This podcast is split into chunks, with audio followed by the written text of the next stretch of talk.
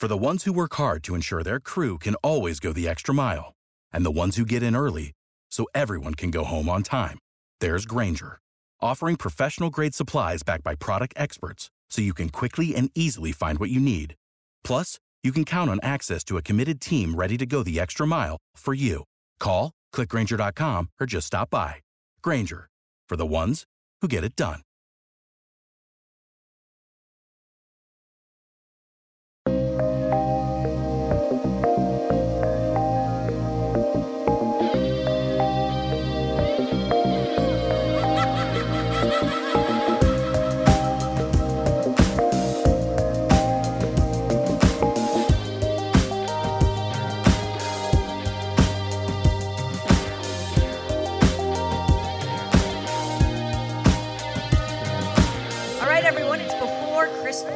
Celebrate, happy early Christmas. That's right. For those of you on the, I guess it's, it literally feels like the entire country, but it might just be the East Coast of people's mm. travel plans. I've heard so many, like, I want to say it's a Surgeon General warning, but that would be wrong of people just being like, people being like, don't travel if you can prevent it. Yeah. Apparently, John has six inches of snow already, It's and he's more crazy. south than me, so Yeah.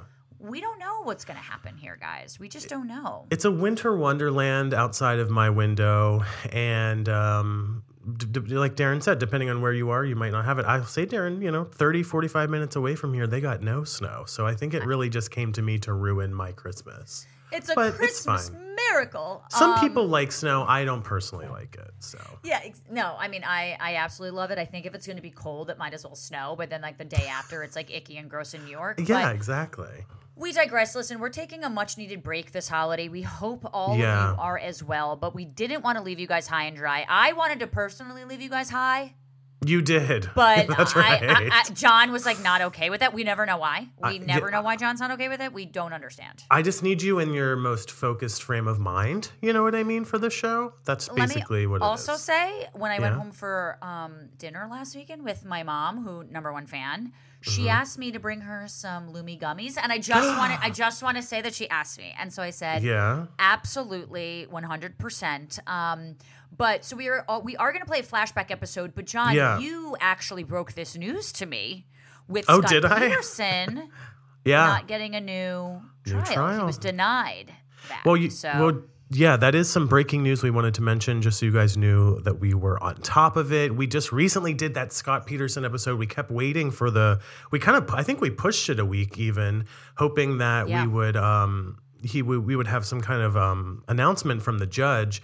But we d- recorded the episode. We had to put it out, and the latest is just that he was denied a new trial, which I was surprised by. I thought, I thought he was probably going to get a new trial based on that evidence. But what did you think? Based on everything we read, I thought, you know, given the fact that it's high profile, however, Yeah. unless they kind of had another suspect because it was such a crazy case with the media, I Mm-hmm. can't really see them reach like it feels better for the Justice Department to put someone behind bars regardless of whether or not he's guilty. And like let's Yeah. say they retry him and they find that he's not guilty, well they have to reopen that case entirely again. yeah, and, totally. like, yeah. you know, and they're usually not want to do that. So I could kind Mm-hmm. of see, uh, and also maybe the evidence wasn't there. You know, maybe there were things Yeah. that we didn't see that we couldn't read. Exactly. And so who knows? There's a number of different factors, but it might not have just Yeah. been purely evidence based. So it did seem a little sussy with that juror, but you know, we're Well, not. In, I just- unfortunately we don't. We can't adjudicate those decisions. No, you're absolutely right. And I just hope that maybe with these advancements in touch DNA and all of the hopefully evidence and DNA that they were able to collect, that we could maybe use, you know, 20 years later. You know, we keep hearing like Golden State Killer and all these different ways that they're able to find, um, you know, details about murders all these years later. Maybe that'll come into play here. You never know. But Yeah, you really nonetheless, know. Scott Yeah, Peterson we- is we are still aware. in jail. Yeah, we are He aware. is still in jail. Um, in fact, I got a number of some gay men. I won't name names who were like, I don't care if he's guilty. I'd still have sex with him. And I was like, Oh like, my god. Oh You my know, God. I mean, This is the problem with true crime. You guys cannot be obsessed with these convicted killers, whether you believe him or not. I know when that whole like thing came out about Halloween of people being like, please stop dressing as Dahmer. This is As- a little insensitive. Si- it was just like sickening. Really quickly before we move on, I did want to mention that I gave my friend his early Christmas gift, the microdose gummies that we talk about on the show. He loved them. Everybody I've given them to has really loved them. My mom, my sister, like I think my mom stole my sister's actually, so that's something we're working through this Christmas. But anyway, he's really into THC, my friend, and um, other similar types of products. And I told him to tell me the truth. I was like, if if you don't feel like they're working, like tell me that too. I want to know the details. He said he loves them and he takes them every night before he goes to sleep or starts to wind down, I should say, before he goes to sleep. So, big hit with everybody that I've given them to. Our show today is sponsored by Microdose Gummies. Microdose Gummies deliver perfect entry level doses of THC that help you feel just the right amount of good. Microdose is available nationwide. To learn more about microdosing THC, go to microdose.com and use code SHAKEN to get free shipping and 30% off your first order. Links can be found in the show description, but again, that's microdose.com, code SHAKEN. Are you going anywhere for the holidays? Given the Not really. I'm going to be hanging out here through Christmas. Um, Okay. And yeah, well, I'll have more about other plans at another time because I'm they're still coming together a little bit, but we'll see Oh. how it goes. What about you? Uh, I'm going to be here, but um, we're going to have to discuss this in a full episode uh, next year. But I am doing what's called Yeah. a mileage run, and in order to keep, I am a hundred and seventy nine dollars short of a new airline status on Delta, and till the end of the year, a hundred and seventy nine dollars short. Okay, it killing my OCD. So I'm literally flying to Boston on Tuesday at seven a.m. and then just Oh taking the train God. back two hours later. Are you back to New kidding me, Daryn? Are you kidding I, me? yeah, no, I'm, It's um, I. You are too It, busy like, for that I- kind of travel. But but am I? Because like okay, you take the flight. guess I'm flying not. first class. It's an hour flight. I'm taking a train back two hours later, so I Mm-hmm. Oh. literally get back into the city at two o'clock. The train is four hours. It's free Wi-Fi. Like I'll take some snacks. I'll have have, a good time. this? Do you have to do this before the end of the year? Is there like a deadline? yes, that's oh, why. Oh, okay, gotcha. In gotcha. order, I'm literally 179 dollars short from getting the next status. So I was just like, I, ha- Okay, I, I, I I, I, I must. and I you must. do it before the 31st or whatever. Correct. Is that what you're saying? Correct. Okay. Yes, and so I'm doing All it on. Tuesday the 27th. So. All right. Can you imagine, guys listening? Can you imagine having that kind of a life and a problem? Like, imagine waking up and you're like, I must fly to Boston immediately and take the train back on Wi Fi in first class. It's called the mileage run, okay? and I'm I'm okay with it. Okay, it's All gonna be a road to nowhere, that David Byrne song. But uh, I guys, will not just- yuck your yum, as they say. Yeah, say. don't yuck my yum. But uh, we did want to say have obviously a very happy holiday, happy and Yes. healthy holiday. We know a lot of things are going on around there, so just stay as healthy as you Yeah. can. And um, here's Enjoy a your families and friends. Yes. Absolutely. interrupted here's a you. f- here's a flashback episode from last year. we thought you guys would like, but Happy holidays, Daryn. You have a wonderful Christmas, Hanukkah. I know you celebrate everything Thank you. because you're that kind of gal. Yeah, I'm an And we'll be back next holiday week. lover.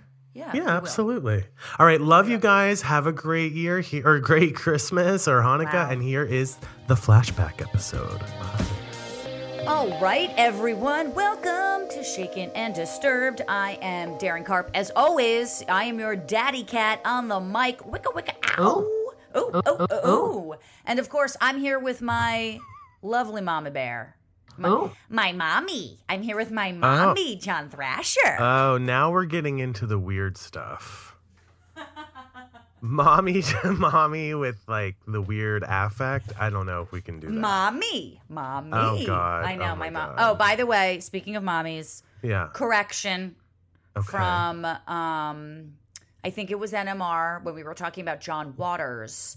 I said pink Hmm. elephants and I meant to say pink fl- flamingos as the movie Ah. that he did with Divine. So Ah, well, listen. We my can bad. only- we- don't need to end up like some of these other true crime podcasts that get dragged through the mud, Daryn, for not getting their facts straight. Well, I mean to be fair, who doesn't confuse an elephant and flamingo on the regular? They're very Yeah. similar. I if- can't think of more opposite things than that, but Right. you know what? It's fine. But It's that's fine. cool. It's fine. It's pride. Yeah. We're still in pride technically when we're kind of Recording. recording this, but we're not at pride anymore. Wait. But what? I just realized something. Were you thinking of the Madonna song that goes, Pink elephants and lemonade. No, definitely not. No, hundred percent not. okay, No, no. definitely not. No, Oh, no, no, no, no, no. Ew. Uh, I am a lesbian woman, not a gay man. I Right. just No, no concept. Got yeah, it. no concept of that. No that. I don't even of know what that song culture. is. Got So, yep, yep, yep, yep, yep. I'm just reading my books. Moving right and- along. Moving right That's along. That's right. That's right. You're you're in a library and you are hiking. Absolutely. That's what you lesbians do. Absolutely. If you want to hear about how wild John's pride and ours, how wild our pride was, you need to listen to this week's NMR or also go back a previous week and listen to John's strip club story because Oh that that was a loud and proud moment Well- for all of us, I think, Johnny well, boy. Yeah, the strip club story on NMR is called Gay Rights. Oh, and Oh, yeah. where, when better, what a Oh. better time to talk about gay rights than now? You know what I mean? Yes, of course. And, you know, there's been a lot of things in the news recently. So check out our NMR because this case, we really just want to um, focus on something that is kind of near and dear to Johnny and boys and Yeah. our hearts because we we did cover Marsha P. Johnson on Martinis and Murder We did. years ago, maybe three years ago or something. Two or during three? Pride. Yeah, I'm forgetting. I yeah. want to say it was 2019 only because that was World Pride, but I could be easily wrong about that. So please don't come at me with that. But I can say I think it was 2020 because I remember uh, doing No, the we research right here at my desk. really? I do remember that. Even though we were But maybe okay, I'm wrong. Let me let's look into it later. Who cares? Yeah, I know. That I was show's dead. say like, like this pandemic, like, it just I time know, has flown in a weird way. But It has. It has. um, if you haven't checked it out on Netflix yet, The Life and Death of Mar- Yeah. Marsha P. Johnson, it's about hour and 40 minutes. I watched it. That's kind of what we're going to be talking about today. But to be fair, if you know about Marsha's story, um, you can follow right along. It's not like we're giving spoilers to that No, doc or anything like that. So we're just kind of honoring her life and how she wanted to be seen. Um, and I thought the doc did a pretty good job of at least trying to uncover the mystery of what happened to her. Because I got to say, Yeah. and I don't know if you remember this, John, but when we were covering Marsha, and it's like she's one of those figures that a lot of people and not a lot of people also kind of know about. I'm- Totally, I, am not confident if my parents would know who Marsha P. Johnson is. Like she, Right. they they know what she represented, of course, but I'm not sure that they'd know specifically her. It's also very New York. I I'm was not just gonna say that. you know, I don't know if like the San Franciscan gays n- understand who Marsha is, but regardless, for the gay movement, for the pride movement, just for honestly Yeah. being uh, in my uh, beacon of someone who just unabashedly themselves, um, I think this is a really important case to cover. And I didn't realize, John, and maybe you did, Yeah. and, and maybe it just been how much of a mystery was really surrounding her death. Yeah, I, didn't until I didn't get it um, until the this- documentary. Yeah. Exactly. I didn't get until this specific doc of how much there's a lot of foul Yeah. play, how kind of weird it was. I think people chalked it up to suicide, but when you really go through the weeds of it, it's like, wait, that doesn't kind of track for anything. No, it doesn't track, and we're we're gonna get into. We should just get right into it. Actually, Let's do it. um, how that statistic or that information rather is still very much a statistic that transgender people deal with today. Yeah, You know, yeah. but- get into some of those facts because Yeah. of course it's a, they are, for lack of a better term here, they are pretty disturbing.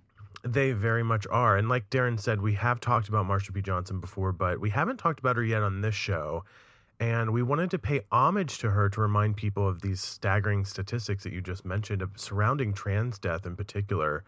Um, in 2020, so we have the the most recent data that the Human Rights Campaign has is for 2020. I think um, there will likely be, of course, 2021. HRC stands for Human Rights Campaign, not necessarily for Hillary Rodham Clinton, although That's right. both Both are Yeah, both are accurate. It's just we're talking about the human rights campaign. If we say HRC, uh, Exactly. that's what we mean. Not Yes, Hillary good Rodham call Clinton. actually to make that point. Yes, well, because exactly. HRC, everyone, I don't know. I guess Yeah. nowadays it's like Clinton, Clinton, Clinton. So Yeah, yeah. right. Anyway, Well, um, yeah, so we'll be talking about HRC throughout this as we've sourced them throughout a lot of our information. And in 2020, at least 37 transgender or gender nonconforming people were victims of fatal violence, and that's according to the HRC. and I and I and I Um, just want to put that into perspective because obviously, like.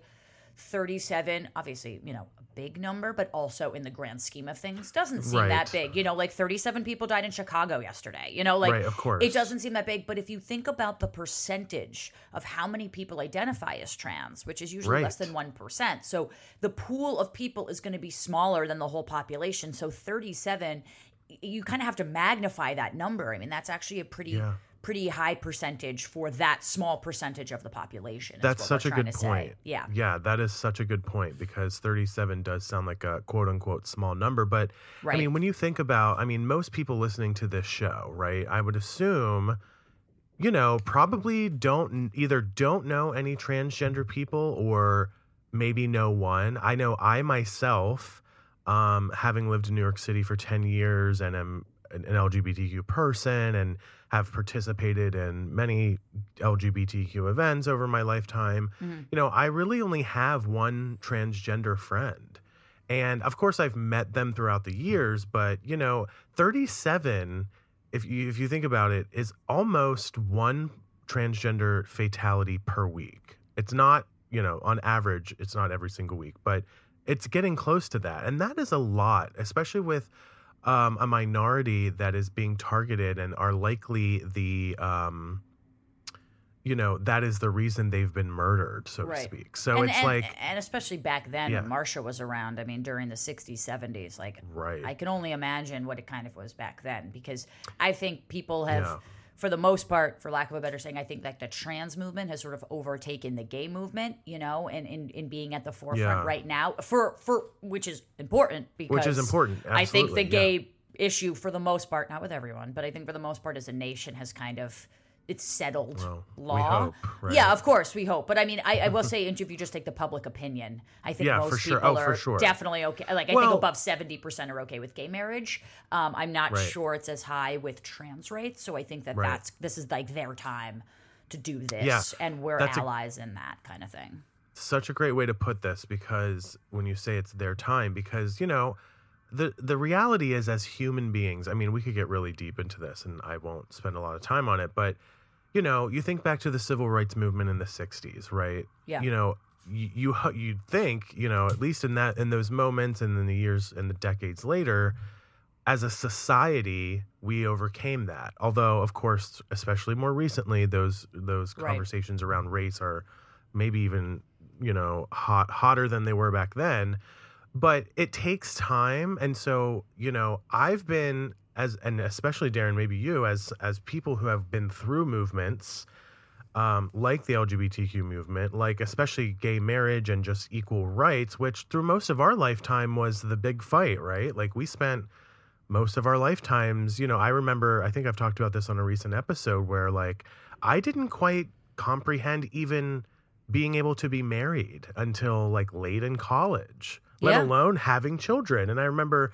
when andy cohen your boss and and good friend you know kind of announced to the world that he was going to be a dad I, that was like kind of the first celebrity that i was like oh Sure. right yeah like i could have children i didn't quite put all that together for I mean, I worked with him when Right. we got the right to get married, which it it just seems. yeah I mean, I don't know if this is a good thing or a bad thing. I think it's just maybe Yeah. a thing of like, it seems so long ago and yet not long at all. I don't know how else to kind of quantify that, but um, Right. But yeah, it's it's history is long and also very short. I mean, if you really think about the gay rights movement, it's only Yeah. been really like 50 years at the forefront of uh, Yeah, I, that's I think true, of a lot of things and in, and in geological terms 50 years is actually a pretty short time to change people's opinions but it's a lifetime for other people who have to struggle with all of Have this and i'm obviously it, yeah. hoping it happens a lot sooner with a lot of other things but things do take time and so if you look at it kind of like that it's it's just interesting Absolutely. And yeah, that's what I was getting at with the with transgender people is like of course we are all fighting for their rights and we want equality, but at the same time, you know, because it is such a new thing that I feel like the public and society at large is sort of coming to terms with and and you know, we've talked so much about representation. Like we're seeing more and more trans people on television in mm-hmm. movies, and I think that is such an important part of people just needing to understand and be educated about what it means to be trans because for so long we'll get Or- into some of these details we've Yeah. heard only negative horrifying things about these people you yeah i think people in general hate different um at least Exactly. at least in the first part you know look at immigrants right look at Right. anything look at Yeah, there anything go. of someone Yeah. that might be different i think we other them very easily but if you really get down to it i mean i think i always say the best disinfectant is sunlight and just like the gay community i think it's it's it's it's it's not even i mean it's 100% education of being like i don't think anyone wakes up and is like yeah i want to be trans like i don't think anyone wakes up and is like yeah i want to be gay Right. like I, at least like you know it's harder to be both of those things in this world like it just Right. is um, for is. better or for worse i'm not saying it's impossible but it's hard and so i always thought that the best disinfectant is really sunlight and it's exposure you know it's exposure Mm-hmm. to finding out that hey, maybe your boss who you really like and really respect and love going out with happens to be trans. And so in your mind, you're like, maybe they're not that different than me. You know, maybe they are the same fucking exactly human being, just with, you know, different ways of expressing themselves or you know it's just um i just find i always found the argument hard to believe that like people choose this shit you know? It's like i wouldn't even choose to be left-handed Right. you know, like Right, the world is that. oriented for righties. Like Yeah. I wouldn't choose that. That seems Yeah. harder, and that doesn't seem to be like an othering thing. So I always just, you know, I try and not, I try and not fall down that trap. Yeah. But I do think I think exposure is the best. Either way, sure. I'm getting off on a tangent. Marsh is no, the best. I love it. Sorry, I love go it. ahead. I love that. No, and it's all those are all great points. And by the way, as you know, as LGBTQ people ourselves, you know, we do feel a certain responsibility to speak out about these issues. However, I should make it clear neither of us are looking to speak for trans people or um, their experiences because my God, like especially with the one friend I know, you know, it, he goes through a lot, and I don't want to speak for them, but basically what I'm trying to say is we are allies and we are here to share information about this particular struggle that so many people are going through. And the other thing Yeah. is and before I continue and I will make this quick is I think, you know, the sad reality about the statistics which I'm about to get into as I just mentioned 37 transgender or gender nonconforming people were victims of fatal violence in 2020 is that I think that number, as tragic as it is, is going to grow, but in a good in the way that is because so many more people are maybe more willing to express themselves as they see themselves represented on television or they gain the courage by other means of um, example and things like that. Yeah, that's a good way to kind of think you of, know. of picturing the statistic that probably more people are more comfortable in being trans right now. You so hope, the numbers are going to be higher as opposed to, you know, yeah, I, I think that's a better what I way, to, mean? way to do it. 100%. Okay. And sorry, there's a blue jay outside of my window, but you're gonna have to deal with it for today's recording. Absolutely. Anyway, moving right along, guys. So more more details here, just to give you a a, a picture of the violence that transgender have to go transgender people have to go through. Since 2013, when HRC started uh, keeping statistics, um, HRC and other advocates have recorded at least 202 transgender and gender nonconforming individuals who were victims of fatal violence in the United States. Again, this this number sounds very low, but as Daryn thoughtfully and smartly pointed out, you know, when you think about the percentage of people in our country, yeah, Right, exactly. ratio that are transgender, it's enormous. In 2020, the HRC recorded 37 fatalities, as we mentioned, at the time of publication, which is, of course, the highest number they've tracked thus far in a single year. As mentioned, I think this number will sadly go up. We hope it doesn't, right? Like, we hope the more representation and the more people who are able to be true to themselves um, will spread only more kindness and more awareness and education about what it means to be trans. In 2020, at least 30 victims were transgender women, of which 22 were black transgender women. That's an enormous percentage of the people um, who were murdered and, and killed. Um, additionally, at least three were transgender men, three were non binary or gender non conforming. Gun violence, as you might expect, is a major contributing factor to the number of fatalities against transgender and gender nonconforming people. Um, since 2003, more than two 13 thirds. since 2013. I'm sorry, since 2013. Thank you, Daryn. Um, more than two thirds of the recorded fatalities involved a firearm. And we're not here to get into the firearm debate, you know, the gun debate, but as you might expect, you know, this epidemic, the the gun problem, I think that we can all agree we have in America, um, is affecting this community very directly. In 2020, at least 17 of the 37 fatalities involved a firearm or gun violence. So, yeah, as you can imagine, gun violence is a very big part uh, of this situation with this epidemic, as I think it's called.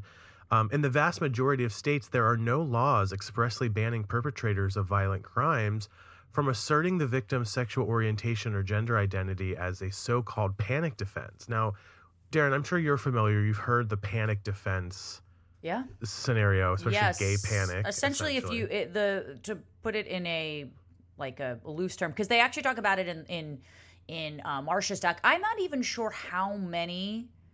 Like, I'm not even sure like which specific states. Although I do know that New York, up until recently, actually had panicked events as part of their jurisdiction, which is kind of crazy. But essentially, it's like.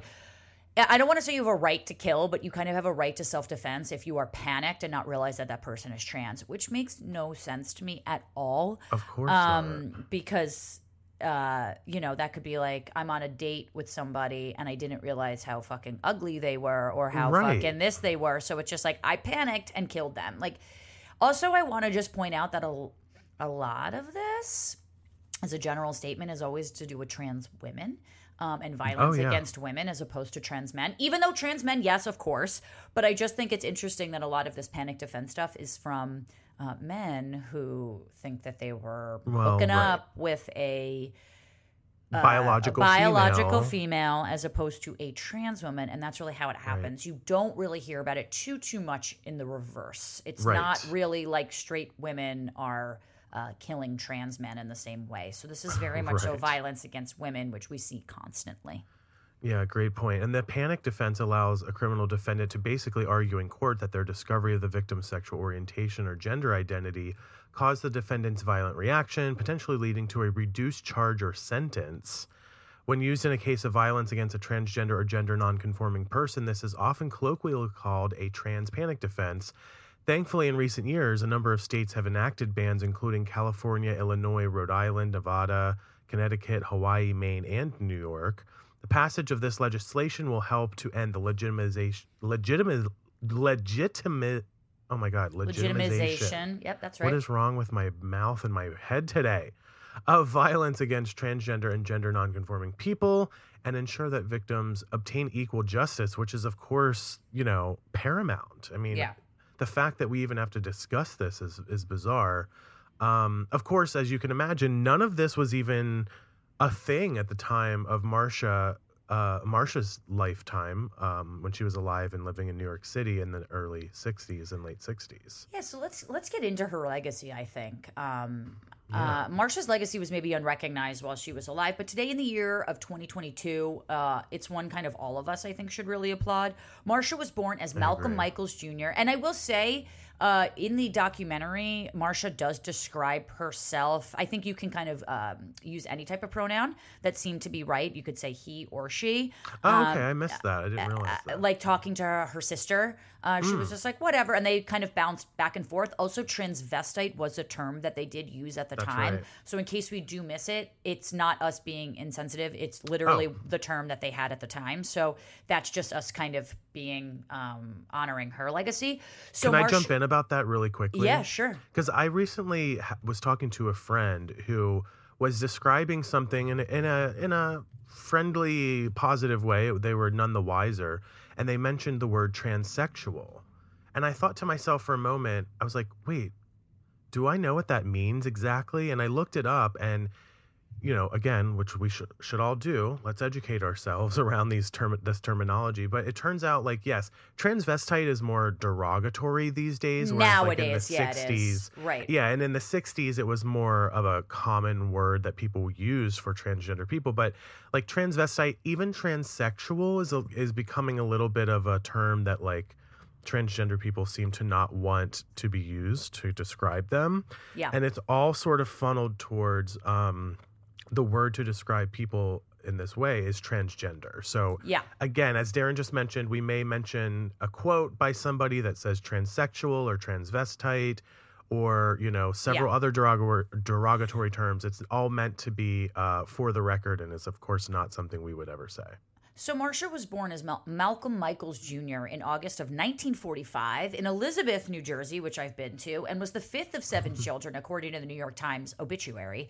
Marsha became a staple of the New York City gay scene in the early 60s. I mean, Marsha is Stonewall, if I if I can kind of put it any other know. way. After graduating high school in New Jersey, Marsha moved to New York City with $15 and a bag of clothes. We've kind of heard this before of a lot of like immigrants and others Yeah. and people who just like started their way. And during her lifetime, the term transgender was not widely used, and she often to refer to herself as gay, a transvestite, or a queen. Just Um, simply a queen, which I love. which she is. It was not an easy time to be gay, as hopefully most of us probably by now know. And even though New York State downgraded sodomy from a felony to a misdemeanor in 1950, the continued persecution of gay people and criminalization of their activities were still pretty common. I mean, even today, they're kind of still common. For uh-huh. example, same sex dancing in public was actually prohibited. The state liquor authority banned bars from serving gay people alcoholic beverages. This is actually why Stonewall, and we'll get into the story, was actually Yeah, owned by the mob because the mob kind of took an opportunity like in a weird way as terrible as the mob is the mob doesn't give a shit if you're black or white or trans or not they just care about money they care about one color and that's green so if they saw an opportunity to serve an underrepresented community it really had nothing to do with about like representing that underrepresented community it had to do with making money so in a lot of right. ways the mob actually kind of did create safe spaces, even though it doesn't seem like that. And it's kind of a weird thing to say, but bear with me on this. In fact, Yeah. in 1966, a handful of gay men, including Marsha's friends and roommate Randy Wicker, who makes a very prominent um, display in this documentary, challenged this ban by staging a sip in. And Randy and others were part of a group called the Mattachine Society, whose mission was to fight for gay rights in a time when there literally was none. Randy and others entered Julius, uh, which is actually a bar still around, and it announced they were gay men. They announced they were gay men and ordered a, order a drink, and they were of course denied service. As we said, bands that served homosexuals ran the risk of having their state liquor license revoked. So We should say bars, not bands, but sorry yes, bars talking that served bands. sorry bars that served homosexuals Yes. and it's interesting now because we're seeing that a lot with weed legalization that That's right. you know uh, we're trying to see you know people have to pay in cash because they can't pay with credit card because it's technically not federally legal and they could lose Oh, some I of their licenses for these things. And so even though it's not the same thing you know certainly you're not going to get beat up by a cop Sure. for smoking weed.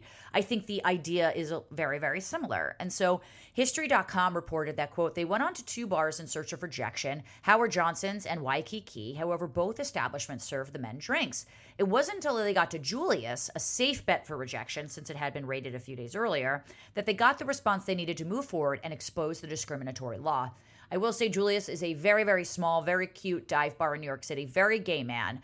I was so going the to ask fact if that you've been there. Yeah. I have many times, uh, even with Andy. And so the fact that they have, um, the fact that they refused just goes to show how scared they were that they got raided a few days before. And, Right. you know, people could be charged with sexual deviancy for cross dressing. Police enforcement Mm. of homosexual crimes was seen as random. All of these conditions added up to a monumental challenge for Marsha and how she identified and how she wanted to live her life. Quote Marsha P. Johnson could be perceived as the most marginalized of people. She's black, queer, gender nonconforming, poor. Uh, among, among those, probably black and poor is going to be the most one that is just like most marginalized people. Susan Stryker, an associate professor of gender and women's studies at the University of Arizona, told the New York Times that, quote, you might expect a person in such a position to be fragile, brutalized, beaten down.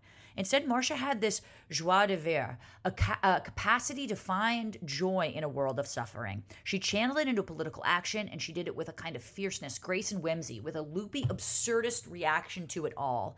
And the people who knew Marsha the closest described her as a saint in some ways.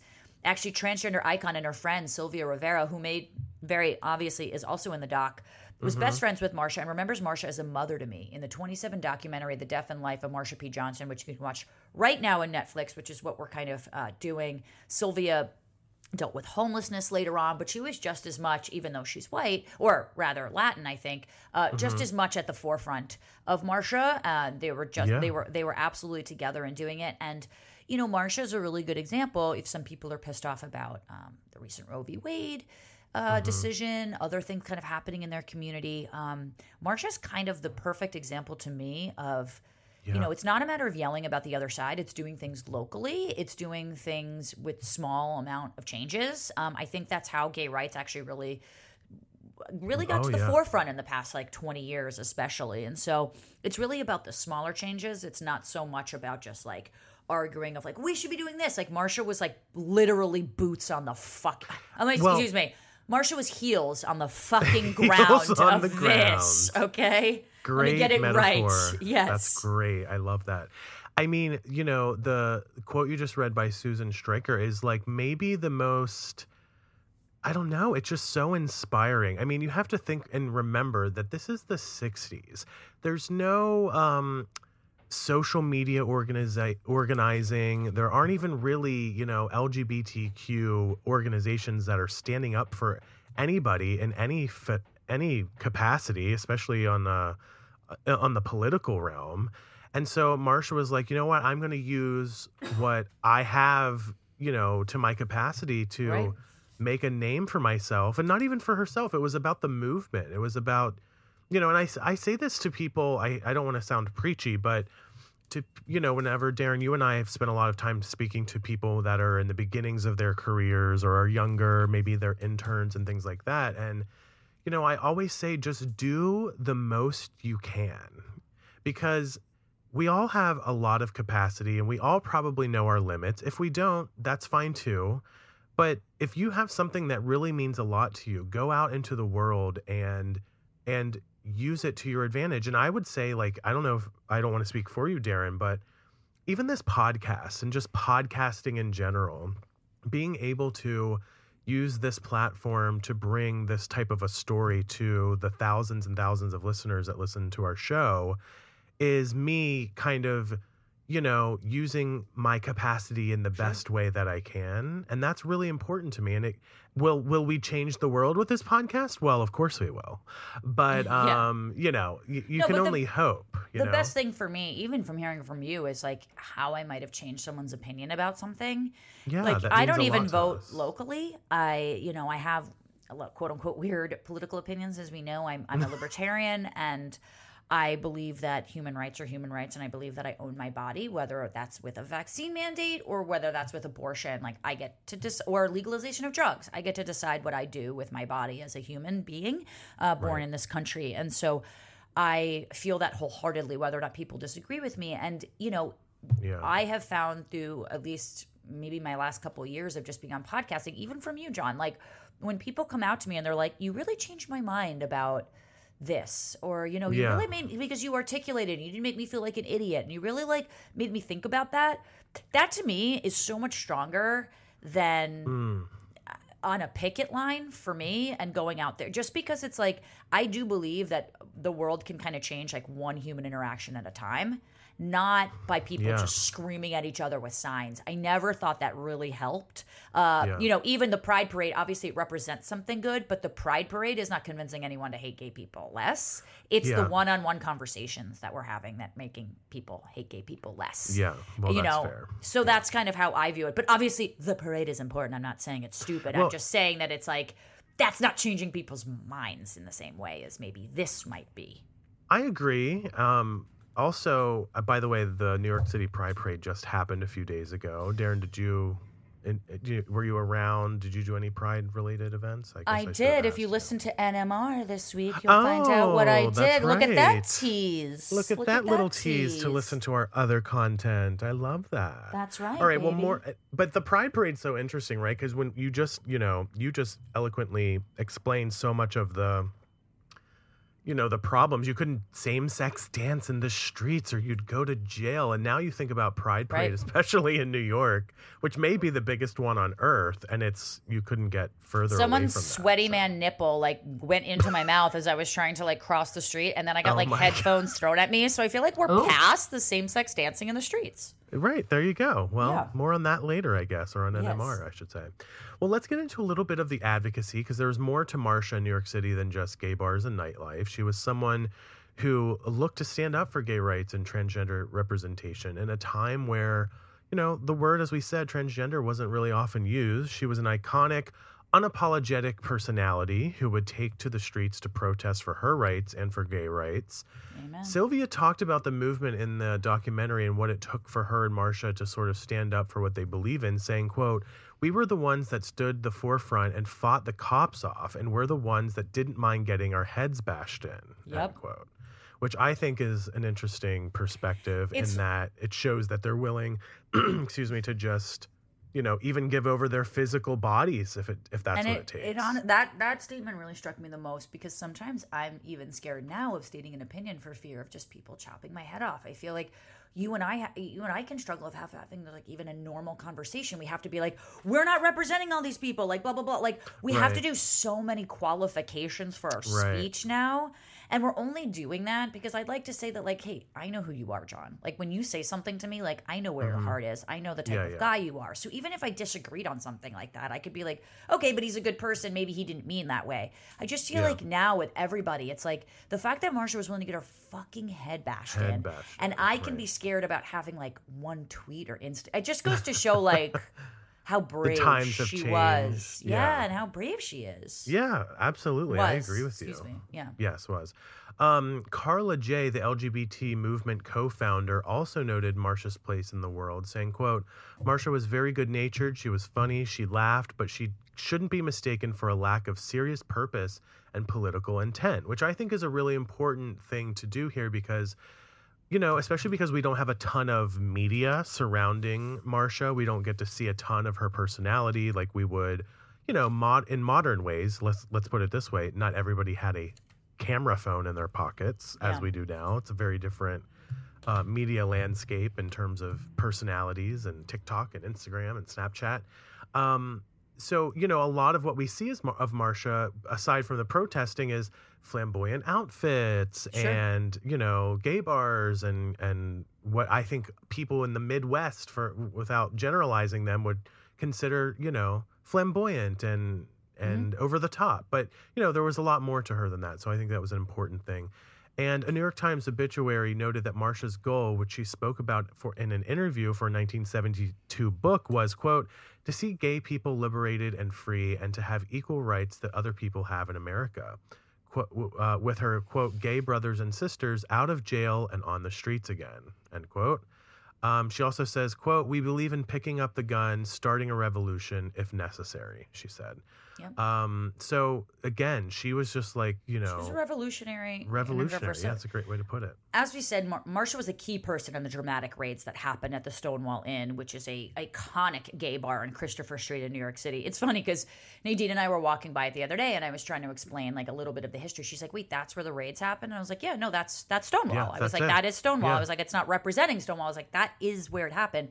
And she was like, "Can you take me inside?" I was like, "You might be disappointed inside, sweetie. It might just be better to stay outside. You will be." Yeah, I was like, you know, it's like a shitty dive. and, Yeah, like- I was gonna say but it's, it's a- historic and it's got dancing. But I was like, it's not like you're gonna walk in into like a museum, babe. I was like, it's That's five dollar well drinks at the bar, babe. That's what we're getting. and I Um, will say, we talked yeah. about this. I remember talking about this on Martinis and Murder, so we should mention it again that Daryn and I have spent some time together at Stonewall Inn for a certain friend's birthday party back in the Yes, day. yes. I've been there a few times. You know, listen, what happens at Stonewall stays at Stonewall. That's all I can say about that. Amen to that. know? And Mm. abs- absolutely, you're gonna have to listen to uh, a Patreon, I'm sure, to get that story out. I was gonna say, John. yeah. but um, you know, so this infamous police raid happened on June 28th. 1969 so literally over Yeah, what 31 plus 22 so like 53 years ago almost to the right. day that you're listening to this Yeah. um, and according to author Martin Duberman, who wrote the book Stonewall, 13 people were arrested simply for being gay at the bar. And let's take a second to just realize this. People just existing in the world at Yeah. Stonewall, Not violating anyone's rights. not violate, probably peaceful at this point, were arrested for basically existing. And like, Yeah. you, you know, we heard about the, we we know all the atrocities that have happened in our country that are, and I would consider way more severe than this in terms of slavery, in terms of the civil rights movement, and how people like that were treated in the '60s and before that. But you know, you you think that just existing in a gay bar without bringing any attention to yourself would be a place in the United States where like you would be fine. No, they were they were arrested, and it's it's mind boggling to me. And it's in a way like we're so lucky, Daryn. I feel like living in the time that we are living that in a sense, this all got out of the system of the United States so that we can sort of, you know, you know that expression, um, somebody walked so we could run. I feel Yeah, like we're in a place now where, at least for now, in the United States, where we can run. I, I, I just find that stat so fascinating. I wanted to take a moment Absolutely. Yeah. Yeah, well, the book also notes that four officers were injured and that nearly everything inside of Stonewall Inn was broken or damaged as a result of the discriminatory raid. Also noted in Duberman's book on Stonewall were the other severe injuries that happened that, that night. Quote, one protester needed stitches to repair a knee broken by a nightstick. Another two lost another lost two fingers in a car door. Witnesses Hmm. recollect that some of the most feminine boys were beaten badly. I imagine it's really Right. all about appearance. It's not them like I was talking that. gay. It's them looking gay, you know, for lack of a better term here. And though many consider Marsha to be the first person to throw, and this is also, I think, why the otherness happens more with trans For sure. trans women than it does with trans men. Um, yeah. I don't know if it's a matter of just like I think feminine boys is very like antithetical to like what people think of men and that's why it kind of bothers them so much which is exactly why like girls can be tom tomboys no problem and they can Right. like kiss girls and be sexy but a boy with Right. painted nails hooking up with a boy to experiment is gay right like they they It's have to be gay right like femme. It's, Exactly. You're not living up to the cultural standards It- of masculinity. and in It's a lot of thing. ways it's still very anti-woman because femininity is bad and femininity is weak is how society is looking at this which is why it's more of a trans fem- trans women thing than it is a trans man thing Right. um, not that it doesn't affect them i'm just saying as no, a yeah. statement Of course. so, though many consider marsha to be the first person to throw a brick in this uprising against police brutality, there are some conflicting reports, according to the New York Times. Although I think metaphorically, we could say that she did throw the first brick, uh, Sure. whether or not physically. She seemed to be just one of many people at Stonewall that day who resisted the police during the raid on the bar. Uh, according to the author David Carter, who wrote the book Stonewall, the riots that sparked the gay revolution, Sylvia Rivera, Marsha's best friend, remembers the moment the police began the ra- raid, saying, We were dancing, my lover and I. The next thing we know, the lights came on. We were being raided. Queens started being filed out and being put into police cars. Guns had been drawn. Molotov cocktails were flying. And I'm like, Oh my God, the revolution is here. Thank God. Those, I mean, imagine being like attacked by the police and that's something you think of. I mean, what an incredible person. You know? well, and you must, I mean, like, it's interesting because I wonder how they would prove any of this in the court of law. Like, totally. Was it so corrupt that the police could just be like, "Hey, there's a there's a fag over there, Well- like they should be arrested," or is it a matter of like, no, you have to prove that John was hooking up with a boy in the Right. bar? You know, I, I I don't know the quality of law that this. Well, I'm glad you're touching on that because that is one of the questions I've always wondered is like, okay, we know the police raided Stonewall, the, the riot began, pride in essence is born in a sense, right? But like, who, like, what is happening behind the scenes with the police? You know what I mean? That's, we, we hear a little bit about it in this documentary. And by the way, like Daryn has mentioned, please go and watch it. It's fascinating, um, especially because it does a great job at sort of, giving a look at what New York City even itself was like back in those days, which Yeah. I find always really interesting, like the evolution of cities in and of itself. But you know, you just wonder who, like, who's the like, you know, the the hateful person sitting at a police desk that's directing all of these police to go and do this shit. That's and that's where I'm. I, I just want to like dig into that to those details and like Sure. find that hateful person. But yeah, anyway. No, it's it's that's true. And this raid sparked and obviously began the gay rights movement that many of us are still fighting for and speaking out for today, specifically for trans issues. The first gay pride parades were formed in the years following the raid on Stonewall as a message of solidarity. And today's pride parades in the US are still a message of protesting our rights and equality, but also a celebration of how far we've come as a society. That's true. Even in the last decade, hell, even in the last 8 years. Yeah, yeah, that's true. Well, you know, we've come a long way since the 60s, as we've said. Um, you know, tragically, Marsha was unable to see her protests and her work come to light because her body, unfortunately, was found floating in the Hudson River near the Christopher Street Piers in New York City on July 6th, 1992. Yeah, And which is her- almost exactly 30 years ago from when you guys are listening to this. So That's keep that right. in mind. Yeah. Yeah. And though her death was a ruled a suicide at the time, of course, many have speculated um, about this being true given the state of the LGBTQ rights at the time, given the, you know, the situation around the stereotypes. Uh, you know, I, am not sure if the HIV uh, epidemic was raging in New York City at this time. I should have probably looked that up, but it's a little too early. But but Yeah. well well, uh, 1992 it was definitely we were kind of coming out of it, but it was still definitely there. But I think a lot of people ruled suicide because hell, look at the t- you know trans suicide rates in that community are high because it's like bullying, it's othering. You feel like you're. Yeah. You know, and it, but suicide never felt right to me just because of how prominent Marsha. I mean, Marsha's basically saying, "I'll get my fucking head bashed in to protect Yeah, these right. rights." That's usually not a person who's going to commit suicide. Well, right, exactly. Um, additionally, Marsha was found with a quote hole in her head, according to witnesses who watched her body pulled from the river. Friends and family insist that Marsha was not suicidal and that there's a lot of evidence to show that there was mafia ties to her death. Right.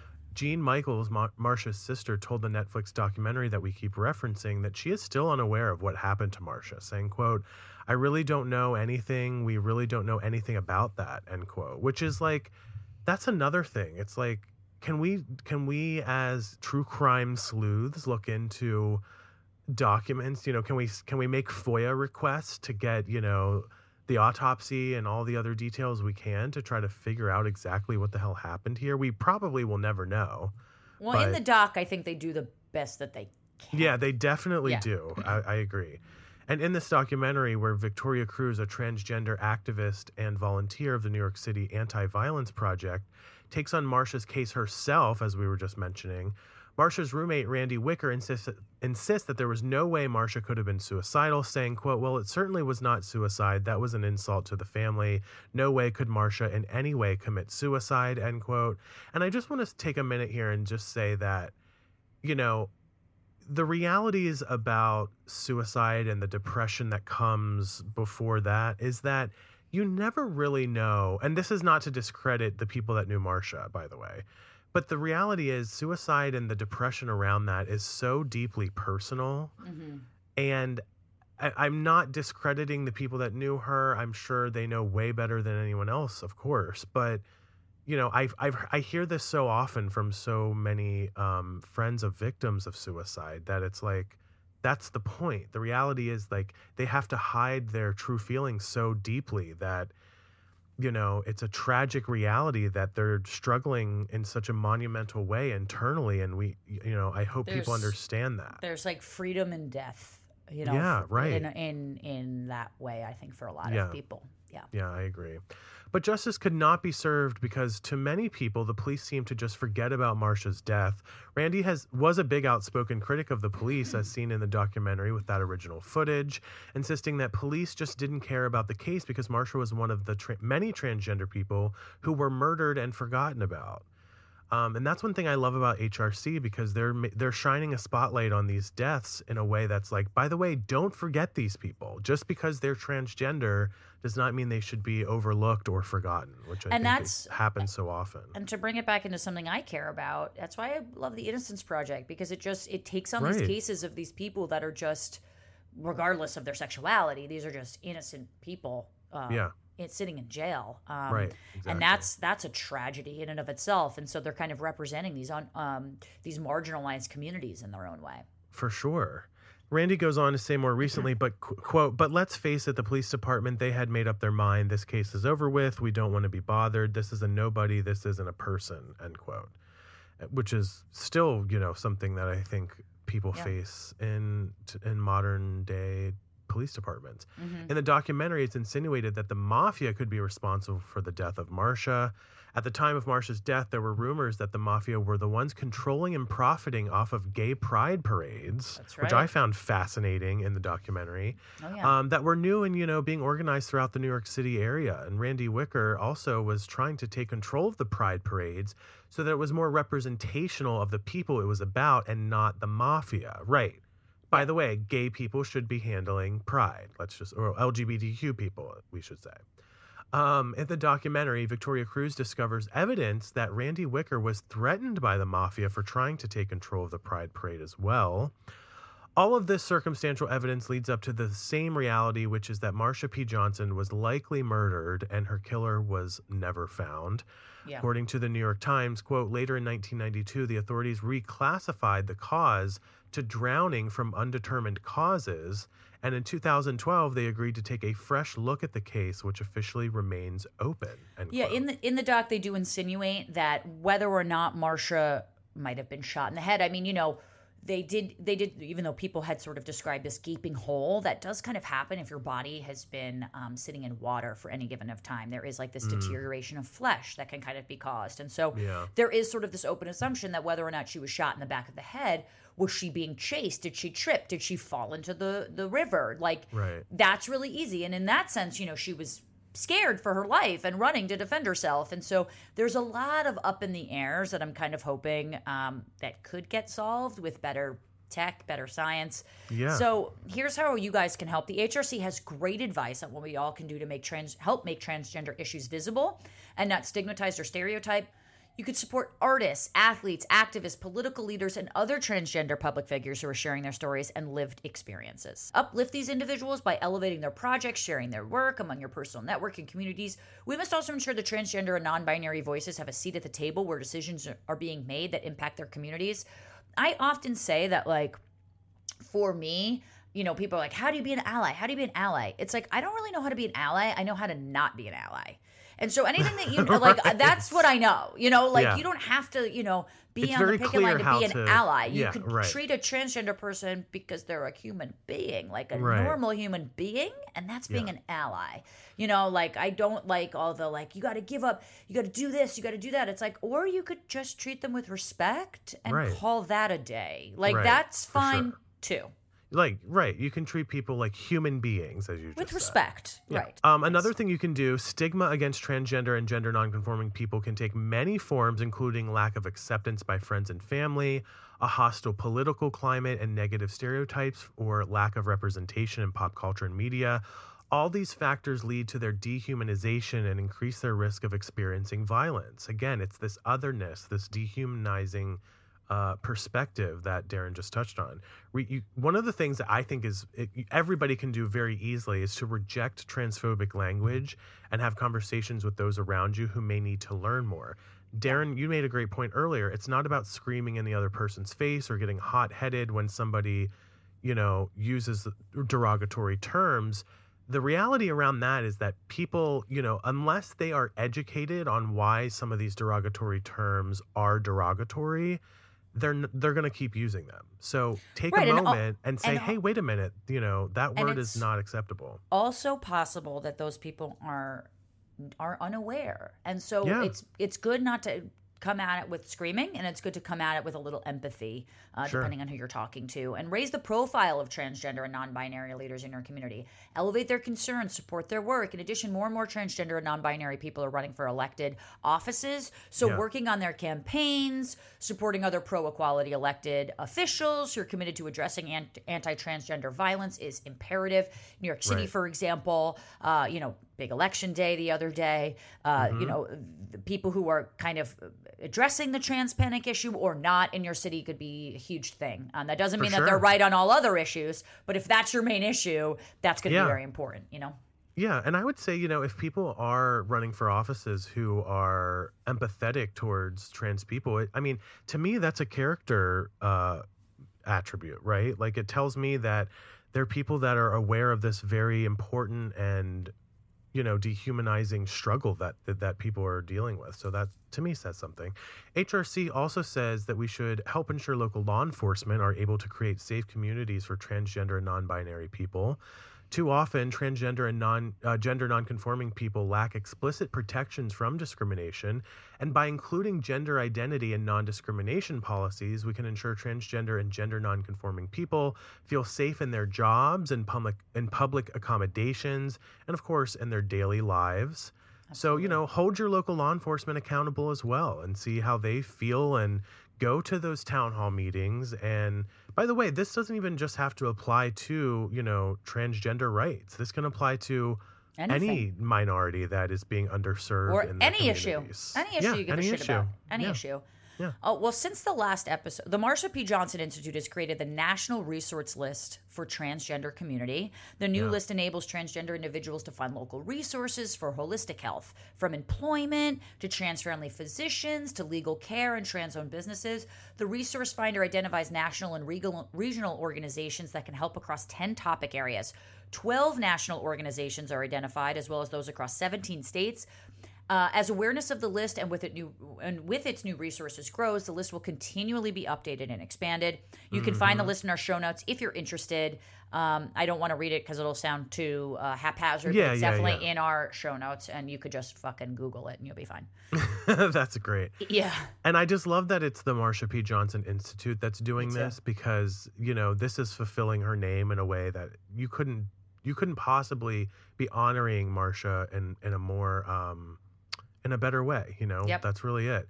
The uh, Marsha P. Johnson Institute seeks to eradicate systemic community and physical violence that silences the community from actualizing freedom, joy, and safety. In part, this mission is addressed. This is straight from their website, by the way. In part, this mission is addressed through locating culturally competent resources for basic necessities like housing, food security, legal and financial support. Now, of course, COVID 19 relief, health, wellness, employment, social support, and more. Um, the list that you know we're referencing here, the um, the national resource list for the transgender community, includes Black TGNC inclusive resources for all of these basic necessities listed by state and organized by asset. And of course, if you're listening to this and you are checking out this list and you see a resource that needs to be updated or know of a resource that could be valuable, you can in, you can email info at marshap.org. Because we, you know, the other thing is we have a lot of very compassionate, thoughtful listeners who are very uh, progressive on the trans community. So we love you guys for for supporting that. And you know, Yeah, Daryn, any last thoughts about Marsha P before we wrap up the episode?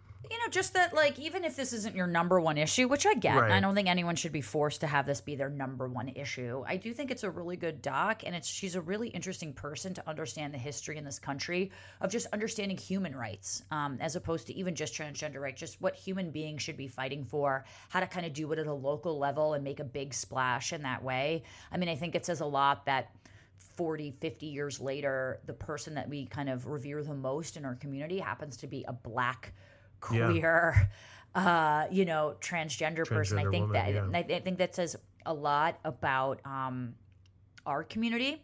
Yeah. And I think that people should want to be interested in it. Again, we're not shoving it down your throat. I just think that it's a really interesting person to know if you Yeah. want to understand the history of not only this country, but of gay rights. Yeah. I agree completely. Shall we end on, uh, as Marsha would have wanted, should we end on a positive note, darling? yeah, that's a great way to look at it. Well, let's move right into the listener shoutouts because Aaron in our Facebook group posted a really, I think, completely out of control, radical I don't know. I don't um, I think it was image perfect. that was making fun of my Crocs. Yep. Okay, saying, quote, Crocs are dangerous. You buy them thinking these will be great for around the house, then suddenly grocery store, Crocs, mall, Crocs, Yep. birthday party, Crocs, wedding, Crocs. I mean, And Aaron's Daryn- not wrong. Aaron's not wrong. Well, Daryn, I actually found it very interesting because you even commented saying that Crocs are a gateway drug to more Crocs. okay, so I think everyone needs to. A lot of people agreed with me on that. I'm just saying, once you I know. once you break that barrier of being like, yeah, I'm gonna wear socks with sandals today. It's like there's no going back. It's like There sweatpants. We're not gonna right. go back to that. Like Yeah. athleisure is here. Once you find out how comfortable a Croc is, you're wearing more Oh. Crocs, people. It is the gateway shoe. Well, let me say this. You know, what's not mentioned in that list from the meme that Aaron posted is um, post office Crocs, which is Yep. Yep. definitely, I've definitely worn my Crocs into the post office. I'm not going to lie about that. Um, No, I don't it think is what I, it is.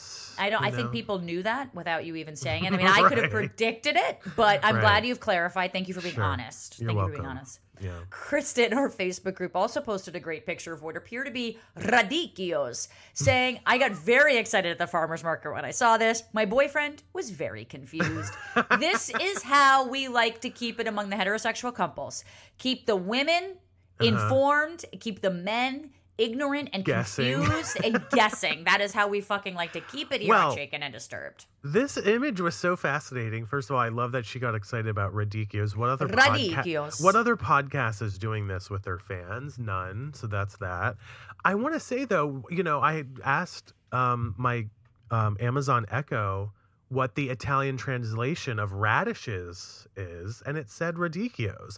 But the picture that Krista posted was not a radish. It was like a little ball of like lettuce, like a Brussels sprout. So I'm confused personally. I will continue to stay guessing, as we just said.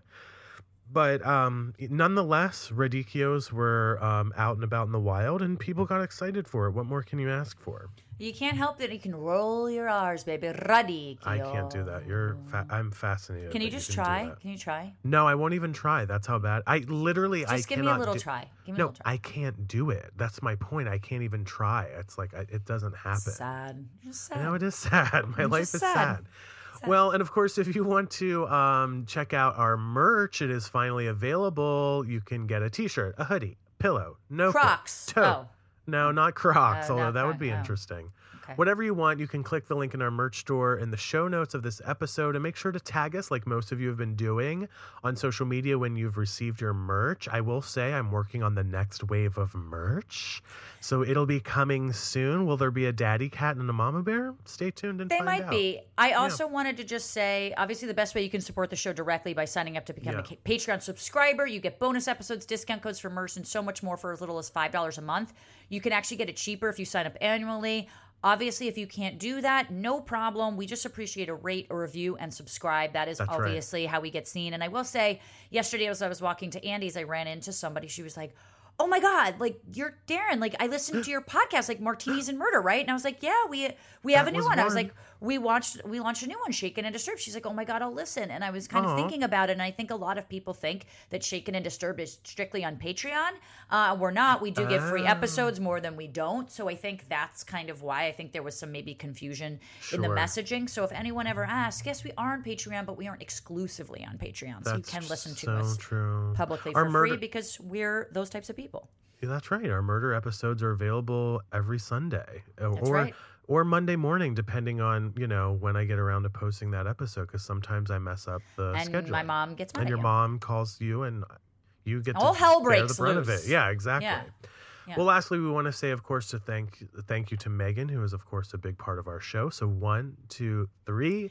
Thanks, Thanks, Megan. Megan. We love you, and we, We love love Marsha. P. Johnson, Megan, and That's Marsha right. P. That's it. Love it. Right. And we'll Love see you ladies. guys. We're going to recap our uh, Patreon. Speaking of Patreon, our Patreon live stream on the next episode. Lots to discuss. And thank you guys for supporting us all this, you know, all through Pride Month and, and every month of the And year. have we a love you. very happy Fourth of July. That's right. See you guys next time. Bye.